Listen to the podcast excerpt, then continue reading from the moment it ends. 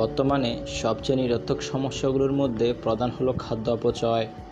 পৃথিবীতে উৎপাদিত সকল খাদ্যের তিন ভাগের এক ভাগ সরাসরি আবর্জনায় পরিণত হয়। অন্যদিকে প্রতি বছর প্রায় এক কোটি লোক না খেয়ে মারা যায়। ক্ষুধা ও অপুষ্টি এবং খাদ্য অপচয় সম্পর্কে অবাক করা কিছু তথ্য তুলে ধরব আজকের এই পর্বে।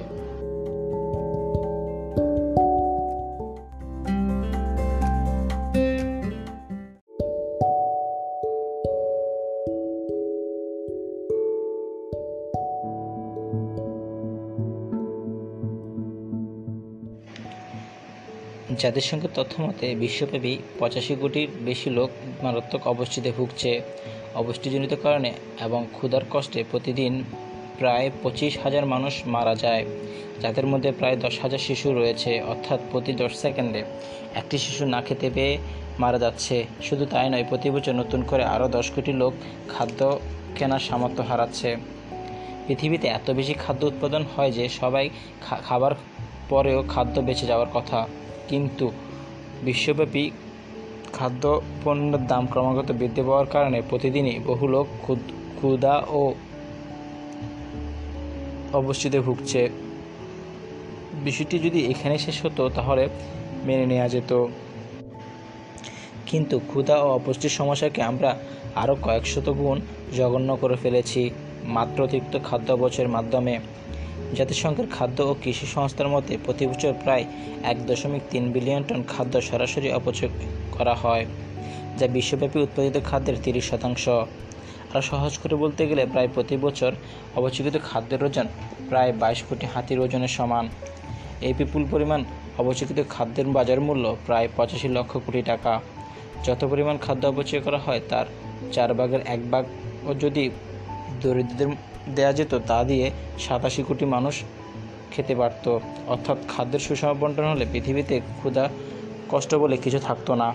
খাদ্য অপচয় বলতে শুধু অর্ধেক খেয়ে ফেলে দেওয়া হয় তা নয়। এমন বহু খাদ্য রয়েছে যা আমরা কখনো প্লেটে উঠাইনি। এমনকি সেটা ধরেও দেখিনি। এমন সব খাবারকে পুনরায় বিক্রি করার যোগ্য এবং উপযুক্ত। কিন্তু সেই খাবার কোনো গরিবকে না দিয়ে সরাসরি ডাস্টবিনে ফেলে দেওয়া হচ্ছে। খাদ্য উৎপাদন করতে অনেক সময় মানুষের শ্রম, প্রচুর অর্থ, জ্বালানি, পানি এবং জমির প্রয়োজন হয়। যে পরিমাণ খাদ্য অপচয় হয় তা উৎপাদন করতে বৈশ্বিক পঁচিশ পার্সেন্ট মিষ্টি পানি ব্যবহৃত হয়। অবচয়কৃত খাদ্য উৎপাদন করতে যে পরিমাণ জমির প্রয়োজন হয় তা সমগ্র চীনের চেয়েও বড়। উৎপাদিত খাদ্য সংরক্ষণ পরিবহনের ক্ষেত্রে বিদ্যুৎ এবং ও তেলের মতো মূল্যবান জ্বালানি খরচ হয়। এত বিপুল খাদ্য অপচয় জলবায়ু পরিবর্তনে মারাত্মক ক্ষতিকর প্রভাব ফেলছে। অবচয়িত খাদ্য উৎপাদন করতে যে পরিমাণ গ্রিনহাউস গ্যাস তৈরি হয় তা যদি কোনো একটি দেশের হতো, তাহলে সেটি হতো বিশ্বের তৃতীয় সর্বোচ্চ গ্রিনহাউস গ্যাস নিঃসরণকারী দেশ। তার মানে আমরা আমাদের বহু মূল্যবান সম্পদ নষ্ট করছি। এমন সব খাবার উৎপাদন তৈরি করতে যা কেউ কখনো খায় না। হতাশার ব্যাপার হলো যে কৃষক খাদ্য উৎপাদন প্রক্রিয়ার সাথে জড়িত, তারা অনেকেই অনাহারে থাকে। এখনও পর্যন্ত পৃথিবীতে তিন ভাগের এক ভাগ লোক কৃষক। তারা যতটুকু খাদ্য উৎপাদন করে, তার চেয়ে অনেক বেশি খাদ্য কিনতে হয়। পবিত্র কোরআনে বলা হয়েছে, খাও ও পান করো, অপচয় করো না। তিনি অপব্যয়দের পছন্দ করেন না, অথচ পৃথিবীর সবচেয়ে বেশি খাবার অপচয় করে সৌদি আরবের লোকেরা। একজন সৌদি নাগরিক প্রতি বছর গড়ে প্রায় দুশো পঞ্চাশ কেজি খাবার নষ্ট করে। খাদ্য অপচয়ের একটি বড় কারণ হলো, বর্তমান সময়ে স্বাভাবিক রেফ্রিজারেটরগুলো অতীতের তুলনায় প্রায় পনেরো শতাংশ বড় করে তৈরি করা হচ্ছে। একটি গবেষণায় দেখা যায়, মানুষ ফ্রিজের খালি জায়গা পছন্দ করে না সেই কারণে প্রয়োজনীয় অতিরিক্ত খাবার কিনে ফ্রিজ সাজিয়ে রাখে, যা পরে শেষমেশ খাওয়াই হয় না। শুধুমাত্র আমেরিকায় এত পরিমাণ টাটকা খাবার ফেলে দেওয়া হয়, যা দিয়ে অনায়াসে পুরা পৃথিবীর সবচেয়ে বড় ফুটবল স্টেডিয়াম ভরে ফেলা যাবে।